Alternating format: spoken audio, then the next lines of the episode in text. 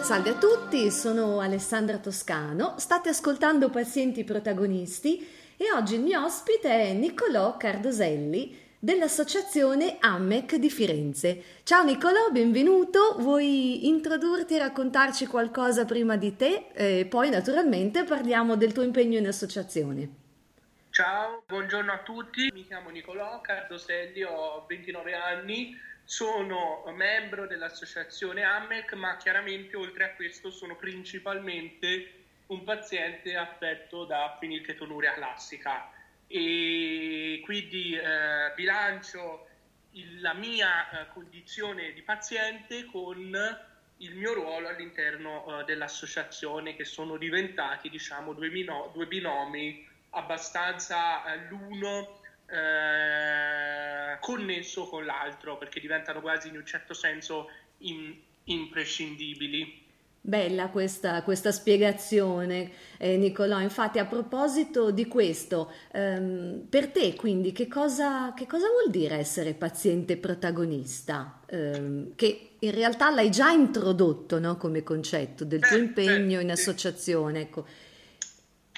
Per me essere paziente protagonista significa comunque eh, ricoprire un ruolo che va al di là del rapporto che può essere per esempio nel rapporto tra medico e paziente. No? Se noi si guarda al, al normale rapporto medico-paziente-associazione, in generale c'è un rapporto che può essere considerato quasi informale. No? Invece nel nostro caso, essendo pazienti malati rari, al di là delle necessità mediche che noi abbiamo, in realtà eh, si viene a costituire un dialogo che va ben oltre. Quindi il paziente protagonista io ritengo che sia un paziente che si informa per conoscere non solo la progressione della propria patologia, che è un aspetto, cioè l'aspetto clinico, per quanto possa chiaramente comprenderlo, ma anche, per esempio, informarsi per conoscere l'evoluzione, conoscere, sapere se ci sono persone come lui o come lei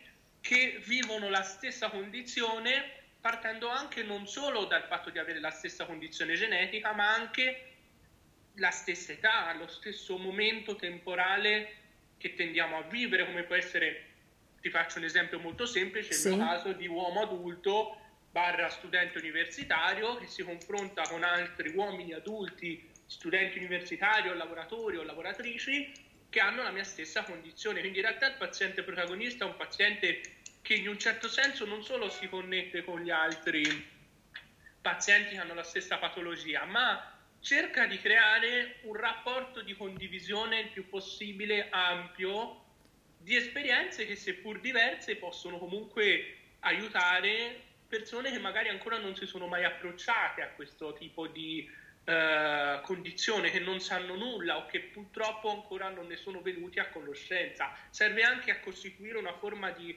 rassicurazione verso chi si avvicina o chi ha bisogno di conoscenza e quindi avere anche dei punti di riferimento di pazienti protagonisti che agiscono in maniera attiva nelle rispettive associazioni, magari eh sul sì. momento ti sembra di, non, di svolgere un lavoro, lavoro per modo di dire, chiaramente essendo volontari, una, una condotta eh, relativamente incisiva, però poi quando guardi di riflesso a chi si avvicina per la prima volta, per esempio alla fenilketonuria o ad altre patologie rare molto più gravi della fenilketonuria, eh, vedi che in realtà il, il, tuo impegno ti porta a, a, porta dei benefici anche verso di loro, quindi è un, è un, è un paziente attivo in un certo senso, non è un paziente che subisce gli eventi de, de, di una diagnosi di, di, condizione genetica rara o più semplicemente eh, del rapporto verso l'associazione, ma che attivamente si impegna per aiutare se stesso, ma anche gli altri nella stessa condizione. Bellissimo questo aspetto, insomma, quindi due parole chiave, la consapevolezza rispetto alla propria condizione e poi il supporto e l'aiuto verso gli altri, esatto, proprio che sì, bello, molto. Mm. Secondo te quali sono eh, le caratteristiche imprescindibili? Cioè se tu dovessi dare un consiglio a una persona giovane come te che si avvicina al mondo appunto delle associazioni, eh, le caratteristiche importanti che gli diresti? Ehm, che devono avere, ecco, me ne elenchi almeno tre, Seco- quelle proprio secondo te imprescindibili eh, per, per essere d'aiuto appunto a se stessi e agli altri in ambito associativo. Beh, eh, sicuramente queste caratteristiche secondo me sono caratteristiche che poi possono riflettersi in un certo senso anche all'interno dell'associazione. Io ho individuato essenzialmente il concetto di informazione nella sua più ampia accezione, no? il desiderio di conoscere eh, non solo la propria condizione ma anche, la patolo- la, ma anche proprio eh, l'operato dell'associazione se sì. si guarda appunto al dialogo tra uh, socio ed associazione. Poi appunto il dialogo inteso come confronto continuo che purtroppo non sempre è possibile fare ma che si, si cerca sempre in un certo senso di mantenere vivo e poi penso la connessione intesa però non solo come connessione virtuale ma come connessione reale. Certo. La connessione, la connessione virtuale rappresenta solo un margine molto eh, ristretto e per certi versi diciamo insufficiente a poter garantire una vera e propria informazione, mentre invece la connessione reale permette di, ma anche con, con attività semplici come per esempio la partecipazione agli eventi, che ne so, culinari, di gastronomia, per quanto riguarda l'utilizzo di determinati prodotti nel nostro campo della nostra patologia, anche eventi sociali trasversalmente sono esempi di uh, connessione, ma non solo quelli, io intendo la, il doppio binomio, no? da una parte gli eventi sociali, ma anche gli eventi informativi, divulgativi che le associazioni promuovono. Io per esempio, prima che ci fosse tutta questa problematica del coronavirus, sono stato il 20 di febbraio all'evento eh, del nostro ospedale in merito a quello che è lo screening eh, allargato. Ah, si sì. è fatto una panoramica dell'Italia e della regione toscana. E questo, per esempio, era un evento divulgativo che l'ospedale ha messo in atto grazie anche alla nostra partecipazione come associazione e anche gli eventi informativi insieme agli eventi sociali aiutano alla conoscenza, quindi in realtà tutte e due, non bisogna, né, non bisogna sacrificare nessuno dei due poli che ti permette poi di conoscere veramente. Quindi queste tre secondo me sono le più importanti, l'informazione verso se stessi, la conoscenza della patologia e il rapporto con l'associazione, il dialogo e la connessione in senso però reale, non solo virtuale perché quella certo. virtuale è solo un, diciamo marginale. Assolutamente, sì sì, infatti questo è molto importante. E, ehm, ecco, secondo te rispetto a livello nazionale piuttosto che internazionale, eh, puoi darmi anche il tuo punto di vista proprio sull'importanza no, del ruolo in effetti delle associazioni eh, nell'ambito del sistema salute, perché sono molto contributive no, nell'organizzare convegni piuttosto certo, che certo, certo congressi, eventi divulgativi, come dicevi prima. Ecco, ehm... Allora, eh, diciamo che uh, le associazioni svolgono un ruolo importante per quanto riguarda la promozione di eventi e quello che è diciamo, eh, la divulgazione, sia a livello nazionale come singole associazioni nelle varie regioni d'Italia, mm. senza togliere nulla a nessuno, ma anche a livello europeo grazie poi al, al, al fatto che c'è questa connessione che fa praticamente da quadrato con, nel caso nostro, la Società Europea della Fenicritoruria, ma comunque ci sono tante associazioni a livello europeo che operano.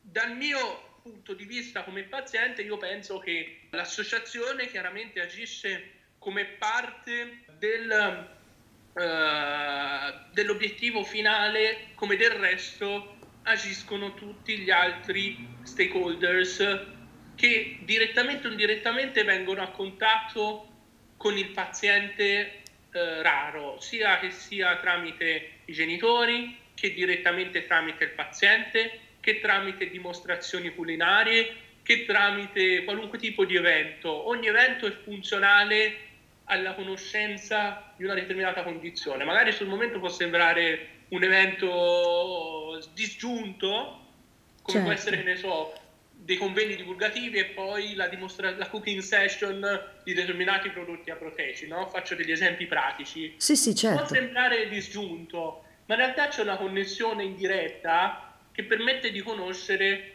la patologia ed ogni, passa- ogni, ogni progresso in merito alla tutela del malato raro, indipendentemente dalla patologia che ha, richiede dei passaggi e richiede il suo tempo. Io credo che questo sia necessario. Questo non significa chiaramente che uno si debba crogiolare sugli allori né dal punto di vista nazionale né dal punto di vista internazionale, però ritengo necessario sottolineare una sorta di comparazione tra quelli che sono i punti di forza e i punti deboli di ogni associazione, no? E secondo me il fattore tempo è fondamentale, cioè bisogna tenere conto che, che per arrivare a un risultato finale ci sono dei passaggi, secondo me, ineliminabili da seguire. E quindi le associazioni, diciamo, svolgono un ruolo importante come altri stakeholders perché comunque eh, agiscono con la loro competenza eh, nel migliorare la vita del paziente. E poi il miglioramento della vita del paziente è un concetto ampio che riguarda non solo il miglioramento clinico e certo. dei trial clinici, ma anche per esempio il miglioramento dal punto di vista eh, psicosociale, l'inclusione sociale, le normative italiane ma anche quelle europee hanno un sistema di inclusione sociale del diverso, del diverso insomma di persone che hanno particolari condizioni genetiche o nel caso di disabilità molto molto uh, forte quindi è, è, positivo per me eh vedere certo. che ci sia sempre di più un avvicinamento tra le varie associazioni nel, nell'Unione Europea, come membri dell'Unione Europea, ma anche nel mondo se si guarda oltreoceano, perché la connessione sta, secondo, dal mio punto di vista, diventando sempre più forte. E quindi le associazioni, secondo me, hanno, si sono evolute e hanno, eh, si, hanno la possibilità di operare in maniera sempre più congiunta rispetto a come era nel passato, perché chiaramente nel passato non c'era una situazione evoluta come ora. Questo è ineliminabile Certo. E quindi in realtà è un vantaggio, però io credo che le associazioni debbano tenere anche conto del fatto che per arrivare all'obiettivo finale ci sono dei passaggi che devono essere fatti e che alcuni purtroppo, per quanto uno possa essere bravo, capace, sia a livello nazionale che europeo, richiedono tempo. Eh sì, certo, quello Perché immagino. spesso l'associazione no, tende a sottovalutare questo elemento, nel senso, nel, nel nella positività di voler eh, aiutare il paziente non si capisce che eh, ci sono dei tempi da rispettare e questo però non significa dall'altro lato mantenere il paziente in una sorta di, di, di stasi, di, sì, di limbo, eh, certo. Quello discorso. E quindi sì, secondo me è un ruolo fondamentale, ora più che mai, dal momento che la conoscenza delle malattie rare diventa sempre più ampia eh sì. e, cioè, e ci sono sempre più informazioni eh, specifiche che ci permettono di capire, cosa che prima era molto difficile. Prima se non avevi un grado di ricerca più ampio eh, o conoscevi il medico curante che ti passava qualche informazione, era molto difficile conoscere, quindi sì, ha un ruolo di vitale importanza. Eh sì, poi è importantissimo anche questo punto che stavi sottolineando, che sempre di più eh, la globalità e l'interconnessione hanno sicuramente permesso anche un confronto no, tra tutte le diverse associazioni, perché esatto. soprattutto poi in ambito delle malattie rare è fondamentale l'opportunità di potersi confrontare, cioè in realtà in tutti gli ambiti terapeutici, ma... Eh, ancora di più nell'ambito delle malattie rare dove per l'appunto è evidente che confrontare i numeri, diciamo così, di ciascun paese è di vitale importanza, eh, sicuramente, esatto. sicuramente. E ascolta, ecco, a proposito di questo, parla- visto questa tua bellissima no, anche proiezione al, al futuro e all'aspetto globale, ecco, ma voi che tra l'altro siete poi i nuovi, auspicabilmente, no? Ecco, successori, la generazione che prenderà poi in mano, ecco, le, almeno il testimone, insomma, delle associazioni. Ecco, mm, secondo te creare una successione nell'ambito dell'associazione pazienti, Cioè, come si fa? Eh, è una domanda un po' pratica, ma mi chiedo, in effetti, oggi ci sono persone che hanno eh, costruito delle realtà eh, attive, molto vivaci e con un certo tipo di organizzazione e hanno costruito un valore immenso. Come si fa proprio a preservarlo e addirittura anche migliorarlo nel corso del tempo? il ruolo delle associazioni negli anni è stato molto ampio, ogni associazione ha più o meno un'esperienza pluridecennale nel mm. lavoro eh, svolto in campo di malattie rare. Ora, chiaramente noi eh, cercheremo quantomeno, eh, io ma anche le generazioni più giovani, perché comunque ci sono pazienti molto più giovani di me, ormai io sono più verso i 30 che i 20, ma comunque...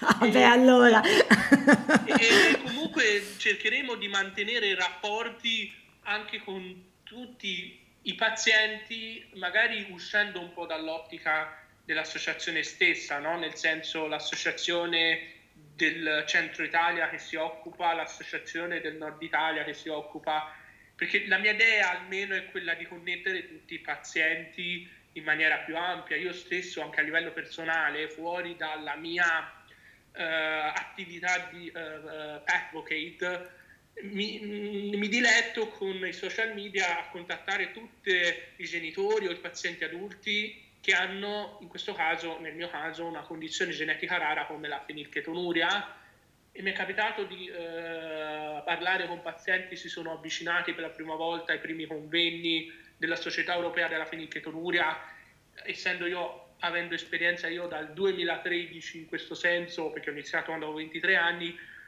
certo. e praticamente l'obiettivo secondo me, un punto vincente potrebbe essere anche l'abbandonare il confine nazionale, per quanto uno debba sempre tenerne conto, no? ma il fatto di mantenere una coesione anche con le associazioni a livello europeo ti permette di operare anche a livello eh, in, sotto un profilo diciamo internazionale e chiaramente non è facile perché comunque bisogna tenere conto che non tutti i pazienti hanno eh, non c'è da, da, parte di tutti i pazienti lo stesso interesse come ci può essere per altre eh, per, al, per, altri pazienti che invece eh, ci dedicano molto più tempo. Certo. Però diciamo che comunque questo non significa che non si possa costituire un tipo di eh, progetto più che nazionale, direi europeo, per la tutela del uh, malato raro che coinvolga tutte le associazioni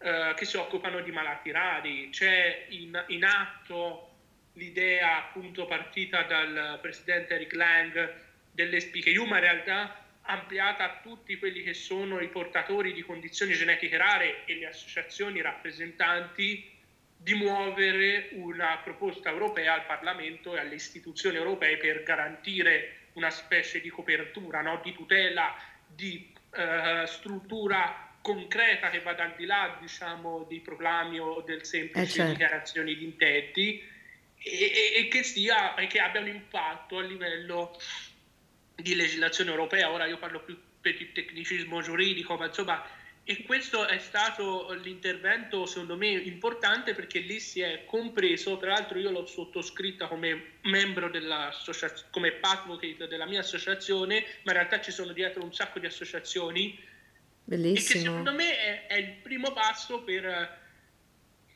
per uh, permettere a un'associazione di evolversi, nel senso di coinvolgere più membri possibili. Certo. E quindi l'abbandonare il concetto di nazionalità o di comunque eh, legato al territorio ti sì. permette poi di avere un rapporto globale dal momento in, inteso come connessione pratica no? di incontri, certo. tavole rotonde, eh, convegni, videoconferenze, tutto, tutti gli strumenti che possiamo utilizzare e che separatamente non, non, ci permetterebbero di avere il risultato che avremmo. Certo. E, e quindi sulla base di questo, eh, diciamo, dal momento che la legislazione in materia è una legislazione europea da più di 30 anni, perché il diritto interno italiano ha perso efficacia nel momento in cui è subentrato la normativa europea, comunque ha un'efficacia minore, salvo per i diritti fondamentali inviolabili.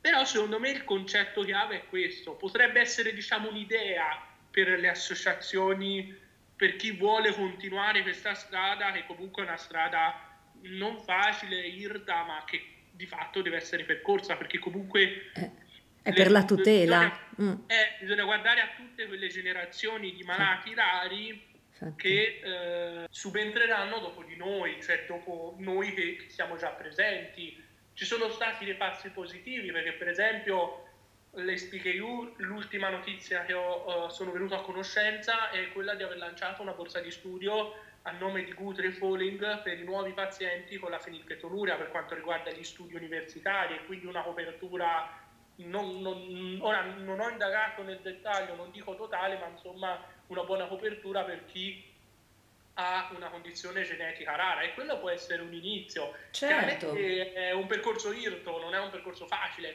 sì. però potrebbe essere un'idea. Sì, però è un percorso che dà proprio, direi, grande soddisfazione, eh, no? sentendoti appunto... anche. Infatti, quali sono i mezzi di comunicazione che tu o anche come associazione usate di più facendo attenzione a che cosa? Ecco, diciamo, tocchiamo anche un po' questo punto che è molto, che è molto importante da, da, dare come consiglio anche alle altre persone. Esatto, noi abbiamo come associazione una segretaria che si occupa di divulgare tramite le mail dei soci quelli che sono i vari eventi sia dal punto di vista informativo che eh, di coesione sociale e quello è il canale che potremmo definire ufficiale. Poi sì. anche noi come ogni associazione ci avvaliamo di mezzi quali che eh, principalmente Facebook, dove eh, però ci limitiamo a pubblicare informazioni su eventi che si verranno a costituire. Per esempio, se decidiamo di fare un evento in quella data, noi magari pubblichiamo semplicemente in maniera sintetica l'evento stesso, la data e il luogo dove si andrà a tenere. Poi certo ovviamente utilizziamo il canale del social media per pubblicizzare l'evento. Certo. Però l'obiettivo, e questo è quello che noi ci imponiamo, è quello di uh, utilizzare una segreteria ufficiale in modo che, oppure i contatti ufficiali dei diretti interessati, in modo che dalla notizia che uno recepisce lì o comunque tramite anche chat di WhatsApp, qualora uno non potendo vis- visualizzarlo lì lo può visualizzare in quest'altro contesto. Certo, sì, sì. Da acquisizione dell'informazione uno poi eh, in teoria dovrebbe chiamare e da lì ottenere l'informazione che sia la più chiara possibile. Per noi il social media è semplicemente uno strumento in più per eh, divulgare un concetto che chiaramente essendo sparsi in tutto il territorio diventerebbe difficile farlo eh, fisicamente, però noi abbiamo sempre dato un'importanza più ampia, come penso un po' tutte le associazioni, alla comunicazione telefonica o ufficiale tramite la segreteria. Certo. È anche vero che purtroppo non tutti hanno la eh, accortezza di uh, affidarsi a fonti ufficiali. Eh. Oppure, per esempio, purtroppo capita molto spesso che eh, il contributo appunto del, eh, dei membri dell'associazione rimanga un contributo eh, quasi esclusivamente virtuale, quindi questo è un grave problema che penso abbiano un po' tutte le associazioni come tutti noi abbiamo, però il punto chiave è che non eh, è solo utilizzato il social media come informazione. Mm. Sì, per diffondere, insomma, per divulgare sì, la presenza esatto, di eventi. Però, mm. esatto, però tutto parte da una segreteria sì, sì. Uh, ufficiale. Certo, non, infatti. Chiaramente non tutti uh, hanno poi lo sforzo, fanno lo sforzo di uh, recepire questa informazione sforzandosi di chiamare o altre cose, quindi eh, quello purtroppo non lo possiamo eh vedere. Noi nel nostro cerchiamo di fare il, il più possibile, per questo bisogna combattere in maniera ferrea la disinformazione, disinformazione che, che eh sì. è, diciamo, è una, una, progressione di disinformazione, no? perché magari il rischio più grande è che la disinformazione possa partire da questi eventi meramente divulgativi o sociali che sono quelli meno importanti fino a eh, diciamo, eh, situazioni molto più serie. No? Io ho letto eh sì. eh, mamme, genitori con figli affetti da PKU che chiaramente eh, si trovavano in condizioni di disinformazione anche proprio a livello procedurale in merito alla nostra patologia o perché il centro medico non gli dava informazioni sufficienti. Quindi eh, sono anche questi i problemi. Certo. Il culmine in senso negativo che la disinformazione può portare in questo senso. Quindi bisogna stare molto attenti e soprattutto affidarsi eh, ad un parere medico eh, che sia diciamo, certificato. Infatti anche nelle varie interviste che ho fatto, eh, la penultima che ho fatto, ho sempre detto che il social media può avere una funzione di connessione ma che non deve assolutamente, qui lo ripeto per chiarezza, sostituire il parere medico, perché spesso lo squilibrio è dato dal fatto no, che il parere del membro dell'associazione del social media possa prevalere sul parere medico. Non esiste, questo non potrà mai accadere perché altrimenti uno sarebbe un medico e dal momento che nessuno di noi membro dell'associazione siamo medici, certo. noi siamo solo un ponte tra il paziente e il medico, però non, non abbiamo la titolarità a uh, spiegare concetti medici e quindi io lo ribadisco, il social media diffonde la notizia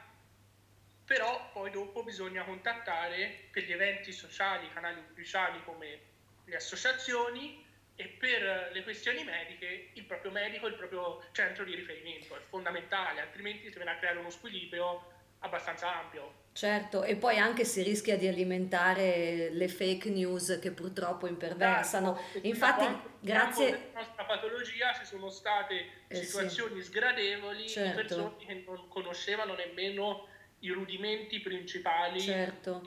che, che, ti permettono, le basi che ti permettono di avere una buona gestione e controllo metabolico. Certo. È la paura più grande. Eh, ma infatti, guarda Nicolò, penso che questo, ti ringrazio tanto di averlo eh, spiegato così bene, perché in effetti è un punto chiave quello della collaborazione di tutti gli stakeholder, dove il ruolo fondamentale, come hai anticipato anche all'inizio in realtà delle associazioni, è proprio quello divulgativo, di supporto, di dare informazioni, mentre di fatto la presa in carico per la cura è eh, fare riferimento al centro medico, al medico. Eh, Poi ovvio c'è sempre una collaborazione, come hai spiegato bene prima, eh, appunto anche di alleanza no? terapeutica, il paziente esatto. protagonista con il proprio medico, ma il riferimento, insomma, tutti gli stakeholder ci devono essere e ognuno proprio fa un po' la sua parte, il suo lavoro, no? naturalmente. Esatto, perché l'unico modo per eh, veramente costituire un progresso è in questa sì. maniera, perché eh, il medico si occupa della parte clinica, lo psicologo si occupa della parte psicologica che è fondamentale perché anche l'impatto psicologico della patologia, che è una cosa che mi hanno chiesto molti, relazionale, della patologia è molto ampio Molti pazienti, per esempio, hanno una percezione diversa della patologia, anche leggendo i vari commenti sui gruppi eh, americani, inglesi, c'è proprio un approccio totalmente diverso. E le associazioni si occupano di un aspetto trasversale, quello di cui non si occupa l'ambito medico se ne occupa l'ambito delle associazioni, quello di cui non si occupa l'ambito delle associazioni se ne occupano gli altri stakeholders e solo il gioco di squadra ci permette di uh, avere un approccio il più possibile olistico nei confronti del paziente e quindi capire anche le necessità sotto tutti i punti di vista, Bellissimo. dove però l'uno non esclude l'altro. Certo, anzi è la complementarietà che eh, aiuta. mm. Esatto, l'essere mm. umano essendo complesso, certo. chiaramente il paziente con condizione rara lo è ancora di più, ma essendo un essere umano l'analisi prevede che sia un'analisi polifunzionale che guardi tutti i vari aspetti, però con il suo uh, riferimento di competenza. Perfetto. Guarda Nicolò, siamo quasi in eh, battuta d'arrivo, in chiusura. Ti faccio le ultime due domande, anzi in realtà una con due sfaccettature. Ehm, ne, che un po' posso aver intuito, ma preferisco chiedertelo in chiusura lo stesso. Ecco, nel, nel lavoro, diciamo, nel, nelle attività che fai per l'associazione pazienti, cos'è la cosa che eh, a volte, diciamo, ehm, trovi un po' più pesante, difficile anche a livello emotivo e quella che invece ti dà più eh, gioia, soddisfazione e motivazione? Allora, diciamo che la parte più difficile è sicuramente eh, mantenere un interesse dell'evoluzione dell'attività dell'associazione non solo come attività eh, diciamo di progetti, di progettualità, ma anche eh, di evoluzione eh, delle varie eh, condizioni genetiche rare, perché noi comunque sulla base delle informazioni che riceviamo preapprovate, come ho detto prima, dal medico, sì. si cerca anche di aiutare il paziente che ha una difficoltà e che si trova ad affrontare un vero problema. Quindi magari la difficoltà rimane non, in realtà non è più solo verso il paziente, ma anche verso i genitori dei pazienti, perché spesso è difficile certo. mantenere l'interesse, perché magari in senso teorico nell'organizzazione tutti danno un assenso abbastanza ampio, però poi in senso pratico solo un gruppo abbastanza ristretto si può dire che siano uh, motivati all'incontro quello vero e proprio, no? seppur come associazione noi si cerchi di andare incontro alle esigenze anche proprio pratiche di tutti, di, sì. di tutti, però diciamo che mi consolo perché poi partecipando a questi convegni europei mi sono reso conto che questo è un problema di tutte le associazioni sia a livello uh, italiano sul territorio ma anche a livello europeo. Eh sì, eh sì. Non solo perché in qualche modo confrontandomi magari confrontandomi con loro magari si può trovare una soluzione comune. Quindi questa è la parte più difficile, cioè mantenere un interesse verso persone che magari vedono l'associazione solo come una, sì, sì. uno scambio virtuale e non con tutti quegli elementi che abbiamo precedentemente eh, menzionato certo. e quindi questo è stato molto difficile. La parte più, invece più divertente o comunque che mi dà più soddisfazione è che io come paziente sia a livello di associazione che a livello internazionale porto la mia esperienza che poi è essenzialmente il mio ruolo, no? Eh sì. Posso magari integrarla con i miei studi giuridici di cui ho una forza più ampia rispetto che eh, le nozioni cliniche, scientifiche, mediche.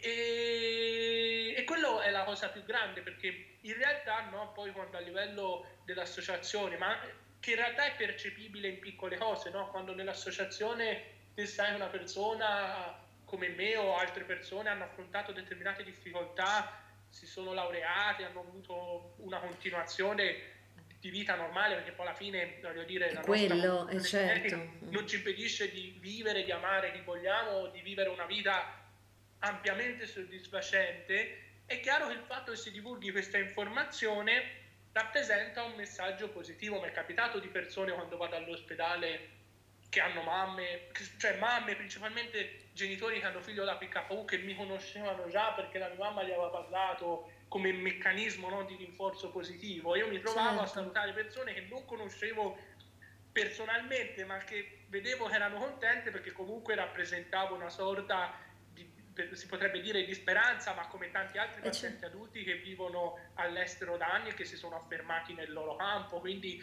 sono uno dei tanti, voglio dire. Certo. E anche a certo. livello europeo lo stesso, perché quando anche ho fatto questa esperienza a Belfast e ho avuto la possibilità di conoscere questi due bambini con la PKU con questa mamma, quando sono andato via la mamma mi ha mandato un messaggio, questo lo dico solo a titolo informativo, dove era contenta di avermi conosciuto perché rappresentavano una sorta di efficacia positiva verso i suoi figli che erano pic- eh sì. piccoli e quindi si sono approcciati ora o comunque da pochi anni alla fenilchetonuria nel fatto che comunque nonostante avessi questa patologia abbia viaggiato tanto e non mi abbia mai impedito di fare tutto quello che volevo fare, sempre però nel, seguendo quelle che sono le nostre regole del gioco, cioè seguendo comunque ciò che noi dobbiamo seguire. Quindi chiaramente anche dal punto di vista medico la mia condizione, il fatto che sto bene, anche dai miei dottori che mi conoscono da quando sono piccino, lo portano come esempio positivo. Anche eh recentemente sono stato citato dalla dietista quando si parlavano dei viaggi. Certo, certo. E poi diceva all'ultimo piano terapeutico che ho fatto, ho fatto l'inglese per Nicolò, ero lì al convegno dello screening e io ero lì, calzavo la mano, ho detto, eh sì, però una volta te l'ho chiesto.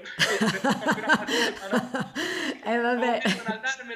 No, per dire, no? nel senso può essere un'esperienza utile perché poi in realtà queste sono le domande più frequenti, no? Il certo. rapporto psicologico, il rapporto personale, eh, come viaggi, come ti sposti e quando sai che c'è una persona che ha viaggiato tanto nonostante la sua condizione genetica, partendo chiaramente da una situazione di difficoltà perché all'inizio non è, certo. non è mai certo. facile perché all'inizio i prodotti, tutto quello che ti serve è molto di meno, quindi sì, eh, riesci a raggiungere l'obiettivo, però chiaramente ci vuole un'ampia dose di adattabilità e di organizzazione rispetto ad ora che è una situazione totalmente diversa. Eh sì. Però queste sono delle soddisfazioni perché comunque vedi mamme che vedendo un paziente PKU adulto che viaggia e non ha mai rinunciato a nulla, che ha viaggiato sin da quando era piccino, è chiaro che gli dà la speranza di dire, eh beh, allora anche il mio figliolo se lo voglio mandare in Italia due settimane in una scuola per imparare la lingua o per qualunque altro tipo di eh, situazione, potrà farlo tenendo conto, però io l'ho sempre sottolineato e questo io lo sottolineo, che bisogna avere una rigorosa organizzazione, perché una rigorosa organizzazione ti permette poi di poter eh, lavorare dove vuoi, nel senso è imprescindibile certo. avere una rigorosa organizzazione e il seguire la dieta proteica. E poi dopo chiaramente queste condizioni eh, insieme all'evoluzione del mondo del lavoro diventano poi imprescindibili per il paziente adulto che vive in un altro paese, che si confronta con un'altra realtà. Quindi questa è stata una ampia soddisfazione. Eh, ci credo, mamma mia Nicolò, che meraviglia, proprio con questa grande inno di esperienza positiva che incoraggia tutti. Eh, ti ringrazio tanto per aver partecipato a Pazienti Protagonisti. Grazie e, mille. E grazie a tutti per l'ascolto e a presto risentirci. Salve, ciao. ciao.